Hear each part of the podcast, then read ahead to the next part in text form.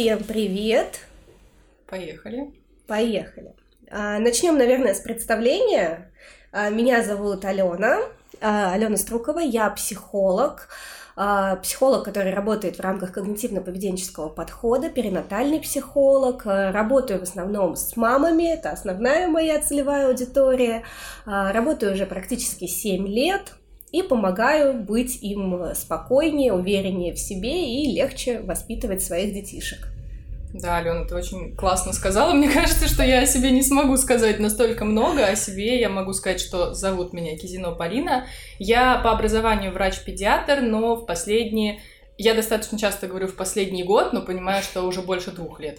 А, я занимаюсь тем, что подготавливаю, скажем так, родителей к появлению в их семьях детей. А также рассказываю уже состоявшимся родителям о том, как же им а, взаимодействовать со своими малышами, потому что по факту получается так, что, казалось бы, это все достаточно легко, казалось бы, что это такая вещь, которая заложена природой, как многие любят говорить, зачем мне курсы, я все знаю, у меня все есть от ну природы. Да. Но, тем не менее, есть всякие вопросы порой. И помимо того, что я педиатр, я еще инструктор по бэби-йоге, я хотела сказать инструктор, но нет. А, я специалист по детскому массажу.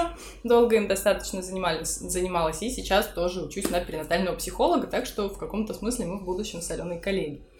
И сегодня мы, собственно, как раз и хотели поговорить а, о тех страхах, которые порой могут преследовать молодых родителей, молодых мам в частности, но, кстати, это касается, мне кажется, не только мам, а всех родителей, угу. а порой и бабушек, и дедушек, и тети, да, дяди, всех, всех, всех. Да, в общем-то, о том, откуда они берутся, наверное, с чем, с какими страхами мы можем столкнуться, и, возможно, мы обсудим, поразмышляем на тему того, как мы могли бы с ними бороться, но полагаю, что в любом случае, если брать глобальный вопрос, то а, в каждом случае, наверное, это все индивидуально все-таки. Да, это индивидуально, но на самом деле я думаю, что какие-то общие тенденции мы всегда можем наметить. Вот у тебя какие часто, чаще всего у мам бывают страхи? Но смотри, если, срав... если брать э, моих э, пациентов, угу. да, понятное дело, что я занимаюсь в основном даже больше не с беременными, а скорее с теми, у кого малыши от 0 до 12 месяцев угу. в среднем, потому что беременные, кстати, тоже мне кажется, что есть, ну это не то чтобы проблема, есть такая особенность, наверное, то, что беременные мало думают о о воспитании ребенка, о взаимодействии с ребенком, у них как такой дедлайн стоят роды. Но они мне кажется, очень что они еще, знаешь, они думают, э, что у меня все получится, что я же знаю, как, mm-hmm. как я должна воспитывать. То есть, э, на самом деле, есть такая шутка, что лучше всего знают, как воспитывать детей те, у кого их нет. И да, да, да. А, в момент, когда ты беременна, тебе кажется, что вообще все понятно, то есть mm-hmm. мультики не давать, э, сладкое не давать, там, я не знаю, развивать всячески, там, на английский водить, и, в общем-то, ты все уже mm-hmm. хорошая мама, и чего эти все парятся с детьми, непонятно. Да. А, плюс, мне кажется, есть еще такой фактор. Возможно, я не права, но мне кажется, что такое было у меня. Угу. И такое, мне кажется, я встречаю вот среди именно девочек, которые беременны впервые, которые ждут первого ребенка. А, у них стоит как дедлайн роды. Угу. Но роды длятся в самом крайнем и сложном случае около суток а материнство длится гораздо больше. И с момента родов как раз на этом моменте не заканчивается все, а наоборот mm только начинается. И, наверное, это Возможно, это тоже порождает какие-то страхи, какие-то а, проблемы, какую-то неуверенность, потому что ты думала, что вот сейчас вот я рожу, и я, в принципе, расслаблюсь, да, а по да. факту получилось, что нет. Но если говорить про конкретно страхи а, уже мам, которые имеют своих детей, скорее я бы здесь, во-первых, мы с тобой до записи говорили о том, что есть немного как будто бы полярные а, страхи, потому что есть категория мам, которые боятся например, передержать на руках, потому что где-то слышали, что если ребенка взять на руки, то он будет плохо спать. Плюс сейчас э, я в том числе занимаюсь сном, и есть другие сомнологи, другие специалисты, есть кто-то, кто с кем я больше согласна, есть кто-то, с кем я меньше согласна, и вот я меньше согласна с теми, кто э, говорит, что ребенка вообще нельзя брать на руки, ну не вообще нельзя брать на руки, а ребенка с самых первых дней нужно приучать к тому, чтобы вот на руках он не засыпал, чтобы на руки его не брали, ну, в общем, все вот эти истории. Это первая категория. Вторая категория, которая, наоборот, как мне кажется, боится не справиться с ролью как раз вот этой условно хорошей мамы, и боится, что, не дай бог, я положу ребенка, а он поплачет. Вообще вот этот вот детский плач. Да, это да, тоже да. еще один страх, как будто детский плач отражает то, что ты нехорошая мама. Но это такой большой триггер на самом деле для многих родителей, и даже вот э, все какие-то штуки с воспитанием, которые вот бывают провальными в какой-то момент, они часто связаны с тем, что а, родители очень сильно переживают из-за плача. То есть, например, когда мы начинаем разбирать какую-то проблему, начинаем разбирать какой-то вопрос, вот у нас там не получается то-то или то-то, а, и я начинаю предлагать варианты решения, то что давайте попробуем сделать с вами вот так и вот так. Но он же будет плакать, следует ответ. И когда начинаешь объяснять, что да, иногда нужно вот э, в здоровом, ну, в здоровом смысле пережить вот этот момент, когда ребенок будет плакать, потому что, ну, не получается по-другому, увы, э, то у родителей возникает сильнейшее сопротивление к каким-то вот мерам, каким-то, ну, каким-то шагам для того, mm-hmm. чтобы изменить ну, вопрос, к которому они пришли. Ты знаешь, мне кажется, что, ну, не мне кажется, а так и есть. Я сама была таким человеком, э, такой мамой, которая очень боялась, но мне кажется, что это все тоже идет изначально из каких-то установок э, воспитания. Причем, возможно, это не только родители, но и там ближайшее окружение, mm-hmm. либо там школа, которая тоже в нас закладывает много всего. И мне кажется, что у нас вообще сейчас вот у поколения примерно моего возраста, вот тот, кто помладше, у них уже поменьше этот эффект есть. Но такое ощущение, что вот у нас э, есть как будто отрицание вообще негативных эмоций, как будто бы они не имеют права на существование. И в таком это случае да. это получается... очень часто есть. Да, и я это поняла только, мне кажется, когда я пошла учиться на психолога, и я до конца осознала, что вообще-то то, что человек плачет, это нормально. И ни он неплохой, ни у него все в жизни не пойдет наперекосяк, ни вы с этим не справились. Мне, кстати, запомнилась фраза, которую я очень часто теперь говорю на лекциях мамам, а, что тоже с обучением психологии, что нужно отличать фрустрации неизбежные от тех, которых избежать mm-hmm. можно. Потому что они, в принципе, бывают неизбежные, эти самые фрустрации, которые, ну, но иначе человек просто не будет получать какого-то развития, наверное, да? Ну, разумеется, если э, говорить о нашем развитии в целом, я вообще люблю очень говорить, что эмоции, они не плохие и не хорошие, они нейтральные и они нормальны. То есть нельзя представить себе свою жизнь полностью без гнева. Угу. Нельзя представить себе жизнь без грусти, без печали и без боли. Во-первых, как мы тогда будем понимать, что эмоция хорошая, что счастье это классно, если угу. у нас не будет э, полярности в виде боли? Как мы будем понимать, что, не знаю, любовь это здорово, здорово, если у нас не будет полярности в виде ненависти. Как мы будем отличать там радость? А, это все э, абсолютно нормально. И испытывать боль это нормально, испытывать огорчение это нормально. Мы не можем везде, например, раскидать солому, а, вот про, про что я тоже очень часто говорю родителям, когда там я переживаю за своего ребенка, вот в том-то плане, в том-то плане, в том-то плане. Разумеется, э, неудачи наших детей, боли наших детей, обиды наших детей для нас э, очень тяжело переносятся. То есть, ну вот я, например, свои неудачи могу перенести гораздо легче, чем неудачи своего ребенка. А, но я не могу его защитить от всех mm-hmm. неудач. То есть я не могу сделать так, чтобы во всех конкурсах, в которых он будет участвовать, он выиграл. Я не могу сделать так, чтобы там, не знаю, в будущем девочка, с которой он начнет встречаться, его никогда не бросила. Да, может быть, я буду хотеть, чтобы она его бросила. Но это же не означает, что мне не будет больно и обидно, когда у него будут какие-то вот его переживания из-за любви. Я не могу сделать так, чтобы он никогда не падал, например, там, когда занимается спортом, когда гуляет, когда бегает. А, но вот те чувства негативные, которые он испытывает в этот момент, э, те чувства негативные, которые он испытывает в момент, когда спорит со мной, там, не знаю, из-за уроков, это нормальная часть жизни. Мы же тоже испытываем негативные чувства. И вот когда мы детей ограждаем от этих негативных эмоций, это же не очень здоровая история. Почему? Потому что тогда дети не учатся с ними взаимодействовать. И получается, что, ну, допустим, да. мне до трех лет как-то удавалось вот как буфером все э, отпинывать от своего ребенка. Но потом он пойдет в сад. И там он столкнется с какой-то фрустрацией, то есть там он столкнется вот с какой-то ситуацией, когда с ним не захотят играть, когда с ним не захотят поделиться игрушкой, когда, ну не знаю, скажут э, воспитатель всем спать, угу. или еще что-то там, всем есть ложкой, или вот есть только этот суп и все, больше нету вариантов, только этот суп. И ребенок, который до этого сталкивался с фрустрациями, гораздо легче отреагирует на эту ситуацию, чем ребенок, который никогда в жизни ни с какими негативными эмоциями не сталкивался. То есть для него это будет очень сильный стресс вдобавок к стрессу адаптации. Собственно, то же самое, я думаю, что мы можем сказать абсолютно о любом. Ну, допустим, мы уберегли ребенка от сада, mm-hmm. там, не, не отпустили, не дали ему ходить в это страшное место, школа. Уберегли ребенка от школы, но деньги-то он как-то должен будет зарабатывать. То есть либо мы полностью его вынимаем из социума, но мы, да, мы... Но это есть... нереально. То есть даже если он будет там, я не знаю, на удаленке работать, но ему все равно придется взаимодействовать с социумом. А если мы взаимодействуем с социумом, мы неизбежно испытываем фрустрации. Это, mm-hmm. ну, это часть нашей жизни.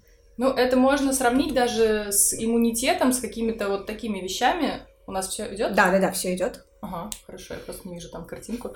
А, можно сравнить с иммунитетом. Если мы не сталкиваемся ни с какими заболеваниями, ни с какими uh-huh. вирусами, бактериями, то ничего хорошего не получается. В итоге мы сталкиваемся с чем-то, что мы просто, в принципе, не можем перебороть, и что реально может привести к летальному исходу. Пока ты говорила, я поняла, ну, точнее, я и раньше это поняла, просто хочется поделиться, возможно, это тоже будет как-то а, таким откровением, да, что а, как раз та ситуация, о которой ты говоришь, была с моей дочерью, потому что у меня, ну, опять же, у меня своя история, история. У меня материнство в первый раз ассоциировалось больше с тем, что я докажу, что я могу быть лучше, чем то, как воспитывали меня, чем, те, чем мои родители, которые меня воспитывали, делали все неправильно, все ужасно. А, вот, и, соответственно, я именно так и пыталась сделать. Я пыталась ограждать от всего. И когда я поняла, что этого делать не стоит, сейчас у меня старшей дочери 7 лет, и я понимаю, что, ну вот, э, я начала где-то года 4, когда ей было понимать все вот эти вещи и как-то перестраивать свое отношение к этому вопросу. И где-то вот сейчас только к 7 годам она научилась более-менее а, комфортно реагировать на какие-то вещи, которые она не может изменить, потому что вот этот вот период с 4 до 7 лет, это просто было очень тяжело. Тяжело для нее в первую очередь, mm-hmm. тяжело для меня, и слава богу просто, что я это поняла хотя бы в то время, да, конечно, было бы классно, если бы я сразу это поняла, но, опять же, это мой опыт, ее опыт, видимо, для чего-то был нужен. Но, опять же, я вот как человек э, на практике, скажем так, в жизни столкнувшийся с этой ситуацией, совершенно на сто процентов поддерживаю Алену в том плане, что, да, когда мы не учим ребенка. Мы, мы, получается, не даем ему возможности адаптироваться. Угу. Это как любые тренировки, любые задания в школе, все что угодно. У нас сначала не получается, а потом мы а, становимся умнее, сильнее, мы получаем какой-то опыт, и исходя из этого мы уже как-то более адаптированы в социальной жизни, да на самом деле не только в социальной. Ну вот Это... ты, кстати, говорила про тренировки, я вспомнила, у нас а, несколько раз, когда у меня ребенок ходил на занятия, у многих тренеров есть такое условие, а, что родители не должны присутствовать на тренировках. Да. Сначала меня это как-то немножко смущало, и mm-hmm. я не понимала, почему. И только когда я пришла вот недавно на открытое занятие к сыну по волейболу, я поняла, что меня там вообще быть не должно ни в коем случае. Потому что, во-первых, я очень сильно переживаю. Uh-huh. Я переживаю в момент, когда идет какой-то соревновательный момент, особенно если у моего сына не ладится, потому что я себя ловила на том, что мне хочется встать, побежать и да, забить этот мячик да, куда, да. куда надо, чтобы у него все получилось. И то есть, ну, это большая сила, большая сила воли была, чтобы я сидела и ничего не делала. Потом несколько раз он падал. В этот момент у меня тоже там все, ну, а, рациональной своей частью я прекрасно понимаю, что это часть, ну, как бы тренировочного mm-hmm. процесса, что это нормально. Я вспоминаю, сколько я распадала в детстве, хотя я никогда в жизни не ходила ни на какие тренировки. Я один раз вообще через руль велосипеда перелетела. Ой, коллега. Вот, а потом э, поплевала на подорожник, прислонила коленки и чуть прихрамывая тащила велосипед до дома. Не, у меня не было пол лица, реально, у меня половина лица. Нет, я всегда очень аккуратно падала. Наверное, это сохранило нервную систему моей маме. Вот, но суть заключается в том, что э, вот э, это нормальная часть жизни, то, что наши дети проходят через какие-то вот эти вот этапы. И это один из страхов, когда мы боимся за ребенка. На самом деле страх за ребенка это один из самых сильных страхов. Mm-hmm. Вот, э, наверное, если э, во мне есть какой-то страх, который я до конца не могу отпустить и проработать, mm-hmm. это страх за ребенка. И, наверное, даже вот э, буквально недавно я себя поймала на мысли, вот какой у меня самый такой сильный страх, у меня был инсайт, это когда мы с мужем вдвоем улетали, мы сидели в самолете, я поборола вот свою аэрофобию уже достаточно давно. Mm-hmm. То есть я абсолютно спокойно летаю, и я чувствую какой-то мандраж, и пытаюсь понять, почему. То есть, ну, я уже, уже сколько было полетов, абсолютно спокойно себя чувствую. Я понимаю, почему. Потому что в самолете мы сидим вдвоем с мужем. Mm-hmm. И э, у меня мысли следующие. Если вдруг этот самолет разобьется, что будет с моим ребенком? Кто о нем mm-hmm. будет заботиться? То есть меня вообще не волнует, разобьется, и бог со мной. Да, да, а, а вот то, что кто будет заботиться о моем ребенке, для меня это было очень сильно. Я там у мужа несколько раз уточнила, что его точно возьмут добрые люди на воспитание сказал, ну конечно. И после этого меня как-то после этого меня как-то отпустило. И на самом деле вот страх за ребенка это сильная штука, но мы должны учиться себя с этим страхом как-то, ну, научиться с этим страхом взаимодействовать, потому что когда мы не даем отпор этому страху, и когда он у нас является вот такой ведущей мотивацией, мы подкладываем медвежью услугу своему ребенку, мы останавливаем его развитие. Да. А, мы начинаем его держать возле себя, а, никуда не отпускать, ничего не позволять. А, и это не очень, ну, как бы не очень хорошая штука. То есть, во-первых, нужно разделить, ну, вот если как бы практически, mm-hmm. практической части подойти, то есть, что реально можно сделать. Mm-hmm. То есть, вот что я реально могу. А, вот а, у меня был тоже такой вот реальный пример и реальный кейс, а, когда случилась трагедия в Зимней Вишне, mm-hmm. на меня это произвело неизгладимое впечатление. У меня, ну, вот где-то неделю я просто ходила как в воду опущенная, но mm-hmm. меня это очень Э, потрясло до глубины души. Через э, три недели после этих событий э, случилось день рождения у подружки моего сына. Угу. Они отмечали в торговом центре. Mm. Я звоню маме этой подружки и говорю, слушайте, вот как бы нашла коса на камень. Можно я где-то в уголке этого торгового центра сяду в уголочке, закажу сама себе еду, сама свою еду оплачу, но я буду сидеть рядом. Угу. То есть для меня это был важный момент. То есть я отпустила ребенка на день рождения, он веселился с детьми, но я находилась на безопасном. Я никак ему не мешала, угу. не ходила там за ним, как э, там мамочка на сетка, а ты где, а ты что делаешь? Но для меня было важно находиться рядом, то есть, ну, я была уверена, мне было спокойнее, угу. что если что, я могу как-то ему помочь.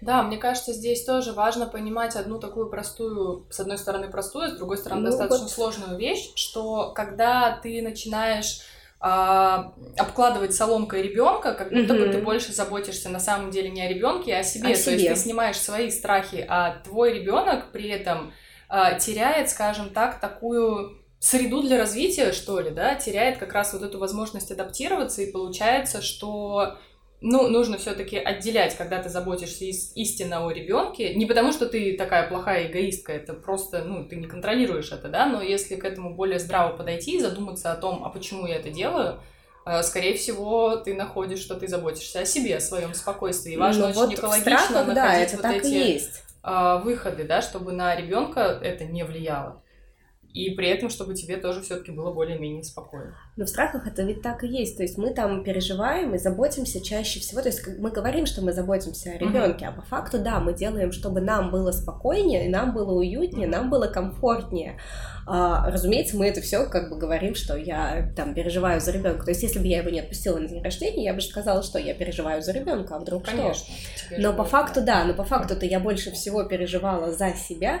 И э, если говорить э, вот о страхах, то это, например, это как ведущий страх за mm-hmm. ребенка, и есть еще такой страх, страх быть плохой мамой. Да. То есть вот это да. а, топ, наверное, страхов, вот страх за ребенка, а второй страх то, что я буду плохая mm-hmm. мама. И это тоже такая вот э, сложная история. Я всегда прошу э, рассказать, что такое плохая мама. Mm-hmm. Ну то есть, чтобы вообще понять. Вот как ты думаешь, что такое плохая мама?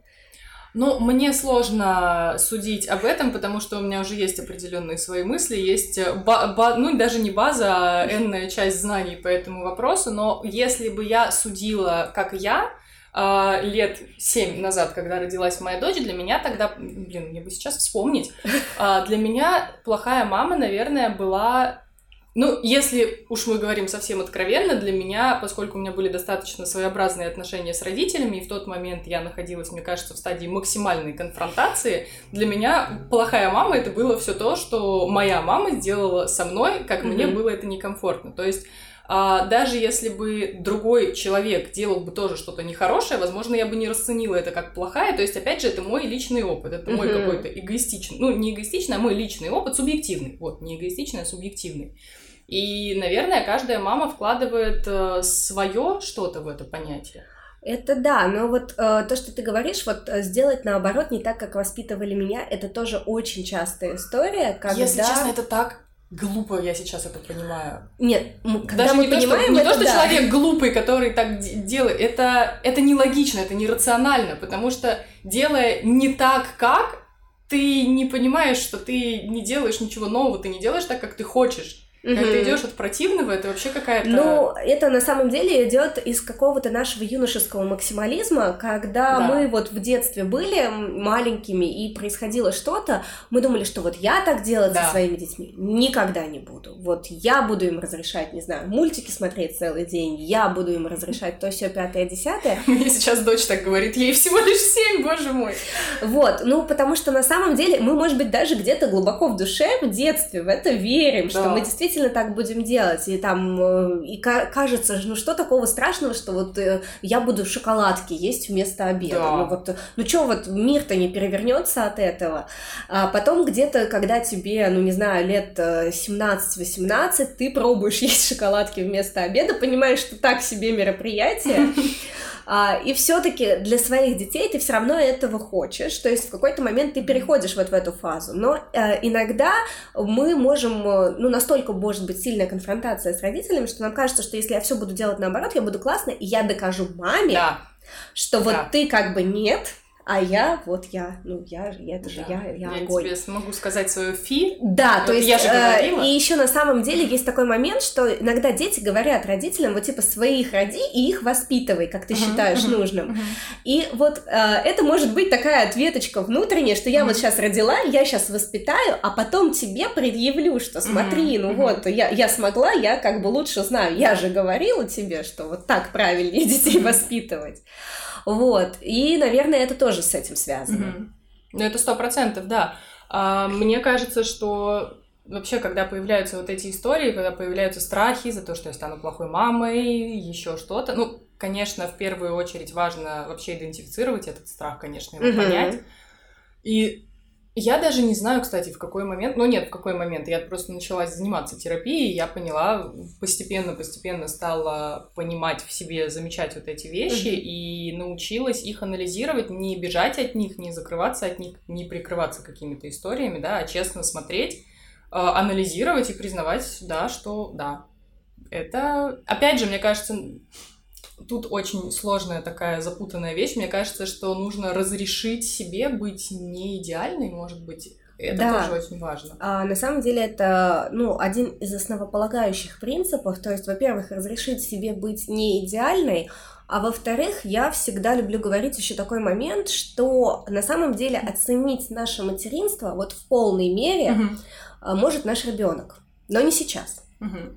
А, потому что сейчас мы для него можем быть плохой, когда не разрешаем смотреть мультики mm-hmm. до отвала, когда не разрешаем там есть то, что они хотят, а, потому что они не понимают всех, эм, ну, всех хитросплетений и мотивов. Mm-hmm. То да. есть э, они думают, что мы это делаем, потому что мы взрослые, потому что можем. Ну, у них, в принципе, и за счет отсутствия опыта взгляд да. более прямолинейный, ну, более зашоренный, скажем так, да, они видят э, причину и следствие, но они не могут оценить того, что там вот еще есть очень много факторов. Именно так, и э, как, ну, как бы, а, когда нам другие люди говорят, что мы плохие родители, угу. они не могут нас оценить как родителя, мы не являемся им да. родителями. То есть, э, ну, как кто-то другой может мне сказать, что я плохая мама. Вот у меня, например, есть очень яркое впечатление из того, когда у меня сыну был годик, угу. а, мы с ним пошли к неврологу, Угу. И э, он тогда еще, даже не годик, ему был где-то 11 месяцев. Угу. Он молчал. Ну, как молчал? Он произносил звуки там, ну, в общем, он молчал. Не говорил слов, в смысле, да? да? И у него было, была четкая причина, почему он это делал. Он еще не ел твердые кусочки. Угу. Артикуляционный аппарат у него не был развит, то есть он вот э, мог угу. делать, а связано, связанные звуки угу. сказать не мог, потому что был слабый артикуляционный аппарат. Угу. Собственно, мы уже начали ему вводить кусочки, я прекрасно понимала, что ну где-то месяц-полтора, угу. и все наладится. То есть, ну, я за этим следила. А, мы приходим к неврологу, и он у нас там, хоп, 10 слов. Я говорю, во-первых, 11 месяцев. Угу. Давайте подождем. Я все знаю, я читала. А, во-вторых... Мне кажется, это еще больше взбесило невролога. Да, и, ну, в общем-то, началось все с того, что она пыталась вообще нам поставить задержку речевого развития. И после этого у меня начинает ползти вверх бровь, я говорю, в смысле задержка речевого развития? А вам не кажется, что должна быть хотя бы комиссия, uh какая-то. Ну, то есть, э, я как бы не то чтобы сильно сомневаюсь в вашей компетенции, но, тем не менее, uh мне кажется, что это должно не так, этот диагноз должен ставиться. В общем, мы с ней подцапались, я ушла, и вот опять-таки, там были такие слова, что «а вы что, не заботитесь о своем ребенке? А вам что, наплевать на своего ребенка?» И это же была оценка меня как мамы. То есть угу. э, в глазах э, вот этой женщины я была плохой матерью, которая не хочет э, там что-то делать для ребенка.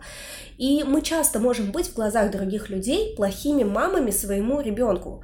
Но другие люди, во-первых, не знают то, они того, какие мы на самом деле, да. да. Они не могут знать, например, всех каких-то особенностей в нашей жизни. Ну, например, там, я не даю ребенку сладости по объективным причинам, угу. потому что потом он будет себя плохо чувствовать и покроется сыпью и вообще, ну, угу. как бы... А, кто-то может считать, то есть у нас есть э, такой вот пул знакомых, которые начинает бедный ребеночек, который не ходит э, куда-то там, ни где-то что-то не ест. Мне кажется, это самое противное, когда, когда мама начинает что-то говорить, вклиниваются любые другие люди и начинают просто вот это вот все наоборот. Это ужасно. Не делайте так, пожалуйста. Да, и вот как, как, какой посыл в этом всем, что мы вам говорим. Посыл заключается в том, что ваш ребенок потом в будущем сможет оценить, какая вы мама. Сейчас вы делаете то, что считаете правильным, опираясь на те знания, которые угу. у вас есть сейчас. То есть вот на данный момент сегодня вы считаете, что для вашего ребенка будет хорошо и здорово, ну не знаю, вот такой тип питания, вот такой режим дня, вот такой, я не знаю, там, подход к занятиям. Вы считаете, что это будет здорово, вы считаете, что это будет хорошо. Вы мама этого ребенка. Значит, делайте, пробуйте, смотрите. Если вы получите какое-то новое знание, что вот это было неправильно, это не работает, то вы опять-таки можете перейти к другому типу питания, к другому режиму, еще к чему-то другому. И потом в конце, когда ваш ребенок там хотя бы до 30 дойдет, угу. тогда можно у него спросить обратную связь, как бы, Зая, я хорошая мама или не очень хорошая. Угу. И он вам что-то вразумительное ответит. До того, как он сможет именно созрел, ну, вот, со зрелой точки посмотреть угу. на опыт того, как его воспитывали, ну, спрашивать бесполезно, потому что в подростковом возрасте будет некий максимализм, mm-hmm. вот это mm-hmm. вот отделение, а вот когда он уже будет таким зрелым, взрослым, состоявшимся человеком, когда он сможет трезво оценить все то, что вы для него делали, он сможет вам дать оценку. И это будет э, одна из наиболее справедливых оценок, потому что вы хотя бы были его мамой. А все остальное это как бы так, частное мнение. Ну да, тут важно понимать, что в принципе э, ни у кого нет задачи оценивать вас. Возможно, у вас самих есть только эта задача.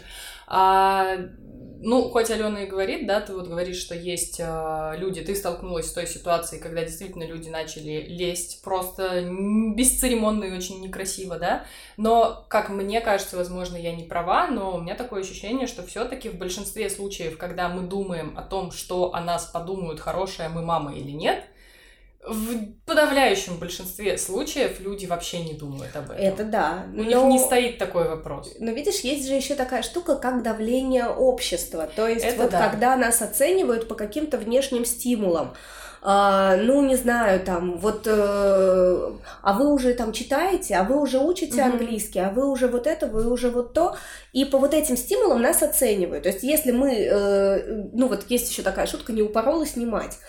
А, ну вот, когда ты должна там быть а, во всех темах, когда ты должна гулять на площадке, то есть там по три раза в день. Mm-hmm э, там, или наматывать 10 кругов по парку, даже если дождь. Вот я несколько раз наблюдала вот этих несчастных мамочек с колясками, дождь, ветрыган. Я иду вся закутанная из школы, и вот она бедная с этой коляской. Ну, на черта ж ты вышла, дорогая моя, с этой коляской. А она, ну, как бы она не просто куда-то идет, она реально гуляет, потому что, возможно, ей кто-то сказал, что она обязана гулять каждый день, там, по два часа, потому что это невероятно полезно. Ну, скорее всего, так и есть. И, кстати, знаешь, тоже вопрос, почему, тоже меня он интересовал всегда, потому что есть много мам, которые приходят с, ну, на консультацию, например, да, мы обсуждаем какие-то вопросы, и они настолько уверены в том, что это действительно нужно делать, и они как будто бы вообще не подвергают критике эти советы. Зачем? Вот если бы она задумалась о том, зачем она это делает, не просто за тем, чтобы было хорошо, а истинно зачем? Ну вот это страх, а, это страх быть плохой мамой, страх а, не состояться как родитель, и иногда, может быть, это какая-то незрелая позиция, mm-hmm. когда, например, я недостаточно зрелая, чтобы сказать, что будет по-моему. А, то есть есть какой-то более авторитетный да, человек. Да, ну, например, который... условная бабушка, которая mm-hmm. прочитала э, или сама в это искренне верит. Mm-hmm. Ну, например, э, допустим, бабушка выросла и жила в другом городе. Mm-hmm. Ну, то есть вот мы, например, из другого города, там, э, в общем-то, дожди, они бывают, но они не могут идти весь день угу. как в Петербурге. Да. И, соответственно, да, там реально гулять каждый день. Более того, там более мягкий климат, там редко бывает сильный, прямо такой, как у нас, порывистый ветер, то есть штормовой ветер и дождь целый день там не является угу. частью нормы. Соответственно, э, гулять с ребенком каждый день более чем реально. Угу. Но все равно при этом, даже при таких условиях, нет такого, что мама кому-то должна да. гулять а, сколько-то часов в день. Я ну, всегда тоже мамам задаю вопрос, когда они мне говорят, вот я думаю, я думала, что я должна, ну, точнее, она не говорит, что я думаю, она обращается с вопросом и говорит, ну, я же должна делать вот так, я всегда ей встречно задаю вопрос, а с какой целью вы хотите это сделать? Ну, почему вы считаете, что это нужно? И в большинстве случаев тогда, да, тогда начинается вот этот вот мыслительный процесс, когда мама начинает, а не знаю, говорит, ну, мне сказали, не знаю. Ну вот это И про авторитеты. Критика. Это получается про авторитеты, потому что когда мы а, встаем перед целью воспитывать ребенка, угу. то есть вот... Э, как сверхзадача какая-то. А, вот мы родили ребенка, мы поняли, что роды это не конец, это только угу. начало, и вот у нас первый страх, а как его воспитывать? А, угу. а чего с ним делать? Вот он лежит, вот это вот крохотулишка, а и что дальше? Что я должна делать? Дайте мне инструкцию. Да, и хочется какой-то инструкции. А инструкции нет.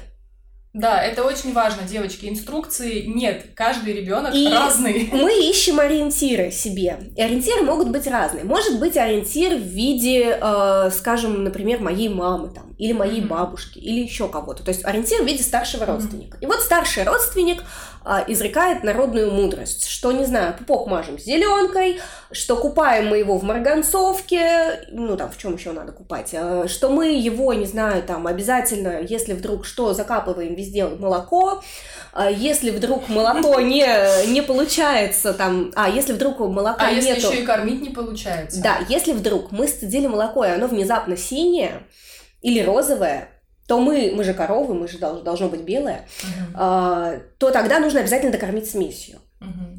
То есть вот он список. А, и ну, ну и нужно три Нет, раза ну, в день или гулять. наоборот, или есть еще другая полярная история, ну, когда ни в коем случае нельзя докармливать смесью, что меня тоже забавляет всегда. Ну, Порой ну, это тоже, да, из опыта каких-то мам. Настолько считают смесь злом, что они лучше докормят молоком, чем смесью. Вот это я вообще ну вот. вот. Э, Но это так, к слову, то есть извините. Это первый вариант, когда мы взяли за ориентир кого-то, чей-то опыт. Второй вариант это, например, мы читали книжку, мы прочитали кого-нибудь, угу. мы прочитали Гиппенрейтер, мы прочитали Мурашову, мы прочитали кто у нас есть еще, господи, Петрановскую, э, может быть, э, там и французские дети mm-hmm. что-то там едят, какие-то дети где-то какие не, не спят, плачут, да, какие-то не спят и так далее. В общем, э, прочитали мы какую-то книжку и мы решили, что я буду воспитывать по этой книжке, mm-hmm. то есть вот там же у автора все ок, и значит у меня будет ок.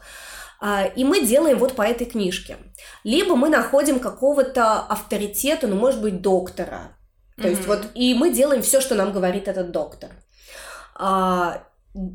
и получается, что мы не задумываемся в этот да. момент. То есть мы выбрали авторитет, неважно, книжка, старший родственник, доктор. Волшебную мы выбрали авторитет и идем по вот этой проторенной дорожке. И даже если вдруг на нас это не работает, то есть ребенок это не посудомойка, да. где ты прочитал инструкцию, и ты, в общем-то, жмешь на нужные кнопки, она тебе моет посуду. Если нажмешь не на те кнопки, она сломается. Угу. Ребенок чуть сложнее устроен. То есть, говоря, да. То есть там нету нужных кнопок. И поэтому вот э, это к вопросу, почему э, они иногда не задумываются, почему там я должна делать то-то, или там я думала, что так надо. Это к тому, что вот был выбран авторитет, этот авторитет сказал, что нужно делать то-то, то-то, то-то, а дальше мы просто как-то вот безоценочно подходим к этому авторитету и, и все, и, и делаем то, что, mm-hmm. то, что нам сказал. И здорово, если, например, это подошло ребенку, да Такое тоже может быть, да. А, то есть, ну, мало ли какие-то рекомендации мы прочли, они подошли ребенку. Угу. Или нам повезло, например, мы выбрали в авторитеты врача, и он был действительно хороший, угу. то есть он был действительно грамотный, и это все подошло ребенку, и классно. А что, если это не работает с ребенком? Ну, например, там, не знаю, мы прочитали, что э, ребенка нужно ни в коем случае, вот то, что ты говоришь, не брать на руки не брать это на руки, ужасно. не подходить не э, к нему, э, там, и чтобы он должен спать в отдельной кроватке. А то приучится. Вот это парадокс просто. А то ребенок приучится, а то как бы вот ребенок 9 месяцев был у вас в животе, и он как бы не должен э, хотеть к вам на руки. Ну откуда это берут люди? Но это так, это уже такая, такой риторический вопрос, который не дает мне покоя просто. Это все родом из э, прекрасной книжки Спока, когда там надо было не подходить, и, типа, если вот он прокричится, то все наладится. Mm-hmm. Вот. Но э, как раз вот вопрос к этому, что есть дети более спокойные по темпераменту. Конечно. А есть дети менее спокойные по темпераменту, и им это не подходит. То есть есть дети, которые не спят в своих кроватках. Да. Ну вот ты хоть убейся об стену, но вот он не спит в своей кровати. Есть дети, которые, вот э, у моего сына был прикол, но он был, кстати, абсолютно оправданный. Когда ему было две недели, я вышла на учебу. Угу. И, получается, я уезжала на две пары. Угу. Это ровно столько, насколько хватало моего молока сцеженного. И потом возвращалась угу. после этих двух пар. И, собственно, после того, как я возвращалась, мой умный ребенок спал только у меня на руках. Ну, это логично. То есть он понимал, что если я сейчас усну в кроватке, это опять куда-нибудь свалит. Угу. Я сплю у нее на руках, все здорово. И вот если бы я слушала советы, ну хотя, кстати, были такие советы, что типа положи и уйди. Но он не спал. То есть он, э, только я его клала в кровать, он открывал глаза и смотрел на меня полными любви глазами. Соответственно, у меня было два выбора. Либо слушать тех, кто говорил «борись до конца» и клади его в кровать, Зачем? Но э, это была так себе история. Mm-hmm. Либо был второй вариант не слушать. Угу. И все-таки держать его на руках, но иметь возможность, там, мне же нужно было точно так же писать рефераты, курсовые работы, читать э, для того, чтобы учиться. Угу. То есть э, как, я могла брать его на руки и с ним на руках делать все, что мне нужно делать, пока угу. он спит. То есть он абсолютно сладко спит, как э, должны спать э, там месячные младенчики, угу. только на моих руках. Ну и ехала, болела, все остальное тогда, значит, он будет спать на моих руках. То есть с ним другая схема не работала. И можно сколько угодно там упиваться, и мне могло бы тысяча врачей доказывать, что правильно спать в кроватке, но конкретно мой ребенок этого не делал. И это было объяснимо, потому что ему нужна была возможность побыть с мамой, и вот он эту возможность себе выбивал вот таким сном на руках. То есть это не хорошо, не плохо, это mm-hmm. вот это нормально. Мне из всего того, что ты сказала, сейчас просто хочется такие две, ну не то что ремарки, а просто мысли, которые у меня сейчас пришли, которые хотелось бы мамам, которые нас будут слушать, донести. Первое это то, что э, каждый ребенок, он действительно уникален и индивидуален, и когда вы, какая бы схема ни была, какую бы схему вы не продумывали, она может не учитывать особенности вашего ребенка, и любая система, ну, мне кажется, она не может учитывать априори абсолютно все тонкости и все особенности, и даже если есть какая-то система, она все равно должна адаптироваться вами под ваших детей, потому что даже когда мы говорим, например, я сейчас очень много занимаюсь сном, раз уж про сон зашел угу. разговор, да, ну не будем углубляться, но есть разные методики. И честно говоря, я не очень э, люблю, скажем так, да, э, методики, в которых там все прекрасно, но меня смущает, вот, меня смущает э, тот факт, что там по этой методике секунды. Вы прямо считаете ровно секунды. Но невозможно так, чтобы на всей планете Земля угу. каждый ребенок выдерживал ровно 10 секунд, а потом ровно 20. Да, должна быть тенденция к тому, чтобы вы увеличивали интервалы между теми действиями, которые вы делаете, да, и это важно. но не может быть так, чтобы было прям всегда 10 секунд. Поэтому э, есть здравые мысли, но всегда нужно оценивать своего ребенка. Всегда важно смотреть конкретно на твоего малыша. Тоже иногда бывает так, что я общаюсь с мамой, и мама разговаривает со мной, у нее вот здесь ребенок лежит, и она как будто бы Uh, ну, я не могу сказать, что она его не замечает, но она ей как будто бы важнее пообщаться со мной и что-то мне как-то вот сказать и как-то вот понятно, что да, решить вопрос, здесь есть вот эта мотивация, да, потому что mm-hmm. мы общаемся не просто так, но она не отвлекается даже на ребенка, она даже на него не смотрит, потому что ей важнее вот норма. И вот это вот понятие нормы и понятие вот этих вот всех правильных подходов, все это всегда нужно адаптировать. Вот я это говорю к тому, что надо адаптировать, адаптировать все всегда под своего малыша. И вторая мысль, опять же, полученная мной с обучения, по-моему, у Винникота был термин «достаточно хорошая да, мать». Да, да, да. И это прямо квинтэссенция того, что, мне кажется, нужно ребенку. Достаточно хорошая, которая дает ему Но сейчас, достаточно. Э, знаешь, я не знаю, слышала ты или нет, я тоже недавно, господи, то ли я какой-то вот подкаст слушала, mm-hmm. то ли я какой-то ролик смотрела. Сейчас есть другая проблема. Сейчас мамы сомневаются, а достаточно ли я достаточно хорошая мать. А, даже так. А, то есть mm-hmm. сейчас э, с движением вот этих технологий, с популяризацией а, психологии, то есть сейчас и Петрановская читает mm-hmm. лекции, и Мурашова читает лекции, и гипер... ну, Гиппенрейтер, по-моему, она уже слишком старенькая, она, mm-hmm. ну, не выступает практически, но я думаю, что в записи можно найти ее и лекции, и посмотреть, почитать ее книги. А, все знают про достаточно хорошую мать, mm-hmm. но многие. И теперь люди сомневаются, достаточно ли они хороши вот хотя бы для вот этого достаточно хорошего уровня. И, э, ну вот это как раз вот там, а не плохая ли я мама? Потому что нам кажется, что мы плохие буквально из-за всего. И mm-hmm. из-за полярности нашего общества. Потому что сейчас, ну вот мы тоже одна из моих любимых шуток, подсмотренных в интернете, что ты никогда не знаешь, плохая ты мама или нет, потому что ты можешь стать плохой из-за всего. Делаешь прививки, плохая мама, не делаешь да. прививки, снова плохая мама. Кормишь грудью, плохая мама, не кормишь грудью, тем более плохая мама. Родила нормально, ну, то есть, естественно, плохая мама, родила через кесарево, тем более плохая мама. А, я не знаю, что еще там бывает. А, там, не знаю, закаляешь плохая мама, ты там ну, мучаешь его, да. не закаляешь снова. Отец, знаешь, в каком ребенок классе и как его зовут, ты уже достаточно хороший отец. А, и Откуда это берется? Это берется из установок общества, и это берется из-за нашей э, собственной неуверенности. То есть вот а, если мы у нас нет маркера понимания, какая mm-hmm. я мама. То есть мы не можем маркировать. То есть если, например, говорить про личный успех, угу. то мы для себя как-то личный успех маркировать можем. Ну да, у нас есть свое понимание. Ну то есть у нас того, есть понимание, что вот успех это когда я зарабатываю столько-то, когда у меня там, не знаю, такая-то квартира, угу. такая-то машина, такая-то семья. Ну для каждого это свое, да. но мы можем найти какой-то а, маркер, который нам скажет там, о том, что да. Здоровье, да. там, здоров ли я, ну, не знаю, не умираю, значит здоров. Ну, опять же, у всех по-разному. Да, ну то есть, ну, я опять-таки, я же могу для себя маркировать по да. самочувствию свое здоровье. Там, не знаю, счастлив ли я. Опять-таки, понятно, что счастье там это какое-то пиковое состояние, но в целом довольна я жизнью mm-hmm. или недовольна, я тоже могу маркировать для себя конкретно, что для меня представляет собой там радость жизни. Mm-hmm. А вот хорошая мама как маркировать для себя?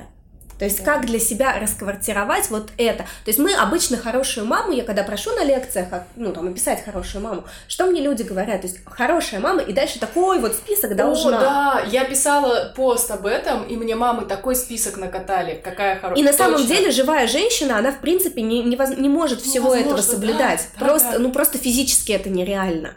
А, а нету понятия, вот как я буду чувствовать, что я хорошая mm-hmm. мама, когда я все галки в списке проставлю. Mm-hmm ну, я вас умоляю, никогда. вы никогда не проставите эти галки. А как? И э, возникает еще такой другой вопрос, на чем я себя стала жестко ловить, когда у меня ребенок пошел учиться в школу, что я иногда не могу себя отделить от его каких-то неудач. То есть они как будто бы твои? Да, то есть как будто бы, то есть вот он получил плохую оценку, и как будто бы это я виновата и ступила. А, ему там сделали замечание за то, что он не так написал, как будто бы это я виновата, и, ну, как бы, как будто это я не так написала. Хотя, по сути, это же не, это же, ну, как, я, это, конечно, от меня зависит, но не mm-hmm. в полной мере. То есть, за что я отвечаю? За то, чтобы он занимался, за то, чтобы, ну, там, дополнительно mm-hmm. как-то ему что-то объяснить, но по факту э, свой мозг из головы mm-hmm. выслать, достать, который умеет правильно и красиво mm-hmm. писать, и заложить вот в это леворукое чудо, я не могу. Я, извини, перебью, тоже маленькая такая вставка. Мне кажется, что у мам маленьких детей, у моих пациентов, есть еще усугубляющий фактор, то, что мама, в принципе, пока еще идентифицирует с ребенком, потому вот. что вот это мы, та-та-та, вот. мы сделали, мы вот то, это усугубляет этот момент. И когда мама встречается с какой-то неудачей, любой неудачей, а тут, ну, как бы много, прибавляет не так, растет не так. Или мое любимое, а, ребенок слишком крупный, попробуйте его меньше кормить, а, типа, грудным молоком. У меня два часа назад была такая мама, а, которые, которые сказали, что ребенок, да, слишком крупный. Ну, у него действительно вес выше среднего, но они действительно его пытаются не кормить ночью, поить водой а, совершенно... Опять же, здесь вот этот вот критерий, видимо, выбран критерий веса, угу но совершенно не учитывается критерий того, что вообще-то в норме ребенок в 6 месяцев может есть ночью и не один раз. Вот это почему-то вытесняется совершенно. Да, ну вот э, я про это и говорю, что э, нам непонятно, вот, э, вот как, как понять, что я хорошая да. мама. И из-за этого такой сильный страх провалиться в плохое, мы не можем э, понять, в какой момент я могу сесть и успокоиться и решить, что да, у меня все ок. Угу. И э, для этого нужно такую вот уверенность в себе и уметь, а, вот ты говоришь, адаптировать под ребенка, а я, наверное, еще скажу, что важно адаптировать не только под ребенка какие-то вещи, но и под себя. Да, сто процентов. Потому что мы про это иногда тоже забываем. И, э, ну вот, э, я буквально недавно там разговаривала с одной мамочкой, которая тоже, ну, она там много ездит угу. по работе вместе с ребенком. Часто угу. такое бывает, что они вместе с ребенком. И вот она склад... сталкивается с шеймингом в том плане, что а куда ты его потащила, почему ты вместе с ним ездишь. Это в семье? А, ну, это, Или это частично далекие... в семье, и uh более далекие, ну, там, вот ее подписчики, а подписчики постоянно ей там пишут, какая она не очень достаточно хорошая мать. Ну, это вообще отдельная а, история. Ну, вот суть заключается в чем? А, ребенок приходит в мир, где вот а, есть я. Угу. Я живу уже какой-то жизнью. То есть вот он пришел да, да, туда, это... где я живу какой-то жизнью. У меня что-то уже есть. А, ну вот, например, мой ребенок пришел к маме студентки, угу. которая любит свое обучение, которая угу. любит ту жизнь, которой она живет. И, соответственно, да, ей пришлось выйти на вот это вот, потому что мне нужно было закончить очное, перевестись на заочное, mm потом мы поехали в Петербург, мы там собрали все комбо жизни, которые могли, но суть заключается в чем, что э, да, мамочка уйдет на три часа, так, ну, вот так нужно. mm Мы, ну, да, там не три, там четыре получалось с копейками пока туда, пока сюда. А, и вот э, ребенок привыкает к этому, ребенок к этому на самом деле адаптируется. Да, то есть здесь есть еще такой момент, что у нас, я не знаю, это в нашем постсоветском пространстве такое есть или за границей, я не так э, хорошо знаю, как устроена жизнь, скажем так, за границей, но у нас совершенно точно есть, опять же, это идет, мне кажется, от старшего поколения, какая-то не то что даже идеализация, а какое-то выставление на первую роль ребенка, и это же тоже медвежья услуга получается для ребенка, когда ты ставишь его на пьедестал, угу. когда вся семья крутится вокруг ребенка. Во-первых, ребенок, а, оказываясь в реальной жизни, может столкнуться просто с шокирующей информацией о том, что он не центр вселенной вообще-то, угу. и вообще-то ему придется адаптироваться под, под других людей. И опять же мы здесь приходим к тому, что ну человек просто будет абсолютно, ну не абсолютно в разной степени, скажем так, дезадаптивен, если он будет вот так э, воспитываться. И кроме того, если у нас нету нашей жизни, кроме ребенка, то какие же мы тогда надежды и обязанности возлагаем на нашего ребенка? Это же сколько он нам всего должен за то, что мы на него, и как это, это выражается, всю жизнь свою положили. Ну, вот э, как раз если вот подводить некий итог, что вот эта вот внутренняя уверенность, она как раз-таки рождается из того, что э, я вот, вот она есть я, я живу так-то и так-то. Я родила ребенка, угу. я узнала, как его хорошо воспитывать. Угу. То есть я послушала разные точки зрения, например. И я выбираю то, что адаптивно для меня. То есть, окей, вот он спит у меня на руках. Но он же спит, спит. Вопрос, комфортно это вам или да. нет? Потому что, опять же, Меня есть... это устраивает. То есть, вот да. он спит, я имею возможность сделать свои дела. А, мы, например, часто и много ездим по работе. Угу, угу. А, но я придумываю так, чтобы он мог спать. Угу. То есть я там ему, не знаю, люльку не люльку ставлю, вот он у меня спит тоже. А, я его регулярно кормлю грудью, угу. то так это же вообще здорово получается. Угу. То есть он э, не лежит дома где-то один, а он с мамой, у него угу. есть грудное вскармливание, у него все ок. То есть вопрос всегда в том, комфортно ли это вам, и работает ли та методика воспитания, которую вы выбрали на вашем ребенке. То есть у ребенка все хорошо, значит все хорошо. Если какие-то вот вещи вас смущают, угу. то значит, э, возможно, стоит проконсультироваться с каким-то специалистом и это вот в себе улучшить. И если опять-таки вот э, там со страхом за ребенка мы определились, mm-hmm. чтобы начать какой-то итог подводить нашему да. диалогу, а, то если мы говорим про страх за ребенка, то вот я всегда советую в любом страхе выделять рациональное зерно. Mm-hmm. То есть вот если я боюсь за ребенка, за что я боюсь конкретно, okay. что mm-hmm. меня там пугает, я боюсь того-то и того-то, что я могу конкретно предпринять, чтобы mm-hmm. вот ну там в этом в этой ситуации было лучше. То есть, ну вот, э, я, например, переживаю, что у ребенка может случиться крапивница. Да, с недавнего времени, да.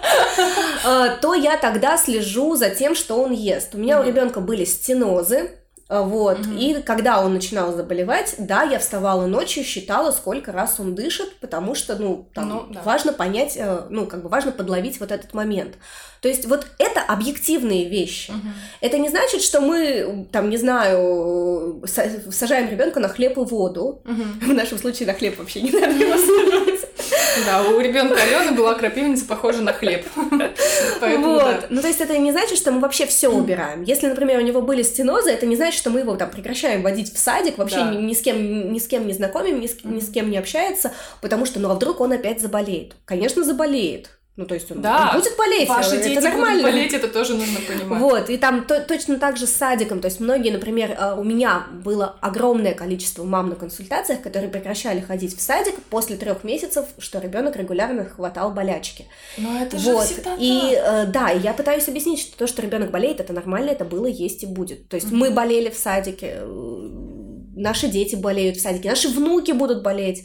Более а, того, если ваши дети не болеют в садике, они, они будут, болеть, болеть в школе. школе. А если они да. не будут болеть в школе, если вы, как, как я люблю говорить, если вы его спрячете от школы, он будет болеть в армии, в институте, а, на первой работе, я не знаю, где-то куда он пойдет, mm-hmm. в какой-то коллектив, рано или поздно его жизнь заставит пойти mm-hmm. в коллектив, в любой. Будем надеяться, да, да. что хотя бы когда-нибудь. Ну, даже произойдет. элементарно, если он выйдет на улицу во двор, да, конечно. Э, начнет общаться с детьми, то все равно он ну, свои болячки, он все это схватит. Если мы боимся там, например, ветрянки, то ветрянка вообще прекрасно размножается по вентиляции. Да. И можно ее подхватить из ниоткуда, как это сделал мой сын. Но мне кажется, что про страхи заболеваний нужно вообще говорить отдельно. Ну, это можно, да, сделать отдельно, тема. но вот э, смотрите, если мы говорим про страх за ребенка, мы здесь рассматриваем рациональное зерно. Если мы говорим про страх быть плохой мамой, то здесь мы ищем для себя какой-то маркер, как я понимаю, что я хорошая мама. То есть да, ищем, на плюсах. Ищем для себя вот эту вот какую-то уверенность. То есть, в принципе-то я, например, знаю, как, э, ну, как, как и что мне делать. Это относительно работает с моим mm-hmm. ребенком. Mm-hmm. У нас есть какие-то там достижения. Не достижения, которые должны у вас быть, потому что это написано в каких-то mm-hmm. таблицах, mm-hmm. а что реально. То есть, э, опять-таки, развитие мы смотрим всегда в динамике. Если динамика есть, то здорово. Если динамики нет, то, ну, как бы не очень здорово. Но опять-таки, мы обращаемся к специалисту, mm-hmm. к специалисту, который вас не шеймит. Это важно. То есть, да. э, если вы замечаете, что специалист склонен к тому, чтобы как-то вас Э, оценивать как минимум. Э, оценивать и говорить вам не какие-то нелицеприятные вещи, то, наверное, просто стоит поискать другого специалиста. Вот, да. Полина, у тебя есть какие-то итоги? А, ну, по поводу итогов, да, наверное, нужно... Мы хотели записать коротенький подкаст на 15 минут, но этого явно не получилось. А, нужно, наверное, еще добавить, что не забывайте про то, что вы у себя, как это не э, критично могут воспринять некоторые мамы, которые очень, скажем так, как раз склонны ставить ребенка на первое место, все-таки вы у себя на первом месте. Я думаю, это очень важно понимать. Mm-hmm. Важно разрешить себе быть на первом месте, тогда, поверьте, вашему ребенку будет гораздо легче. Кроме того, важно помнить о том, что каждый ребенок индивидуален и нет каких-то универсальных методик, которые вы откроете, пролистаете вот так вот странички, выполните пункты, и ваш ребенок будет замечательным вундеркиндом, а, музыкантом, уч- ученым еще кем-нибудь. Нет, такого не будет. А что еще мы сегодня проговорили? Ну и важно все-таки учиться, да, самое главное учиться отслеживать вот эти вот страхи, вот эти переживания. Mm-hmm. И э, немножечко критически, критически не с той точки зрения, что осуждать, а именно э, рационально пытаться разбираться в тех вещах, в той информации, которую вы слышите, все-таки подвергать сомнению, вообще подвергать сомнению это очень круто. Даже то, что да. мы сегодня сказали, да, подвергайте да, да. сомнению и смотрите, как это ложится, наверное, на вас, на ваше восприятие. Возможно, кому-то наши слова не зайдут и сегодня наши мысли, и это тоже имеет и право это тоже на нормально. жизнь. Да. Ну и вот э, про критическое мышление я согласна с Полиной. Вот любых экспертов, которых бы вы не слушали, всегда смотрите, а насколько это подходит вам, а насколько это вообще в вашей семье будет выглядеть органично, потому что эксперты это здорово, но как mm-hmm. правильно сказала Полина, нас на Земле 7 миллиардов человек.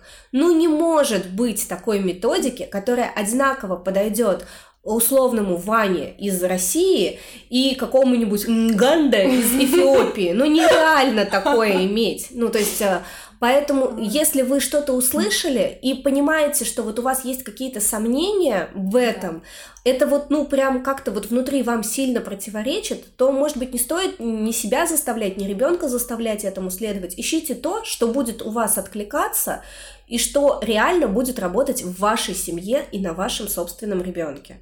Да, мы вам желаем, чтобы вам было комфортно с самими собой, со своими детьми, и вообще в любых ситуациях, и чтобы вы наконец-то нашли то, за что вы можете чувствовать себя хорошей, не за что вы можете себя ругать, а за, то, за что вы можете сказать себе спасибо, похвалить себя и сказать, что я молодец. Вот так. Ну что, мы будем завершать да, наш думаю, коротенький что... подкаст. мы будем завершать. А, если будут какие-то вопросы, можно будет нам задать в комментариях. Вообще да. оставьте нам, пожалуйста, обратную связь, потому что мы очень волнуемся. Да, это наш первый опыт. Да, мы... поэтому оставьте, пожалуйста, да. нам обратную связь. Нам будет очень приятно ее посмотреть, чтобы мы знали, насколько вообще интересно и заходит ли вам. Да, и спасибо вам огромное за внимание и до скорых встреч!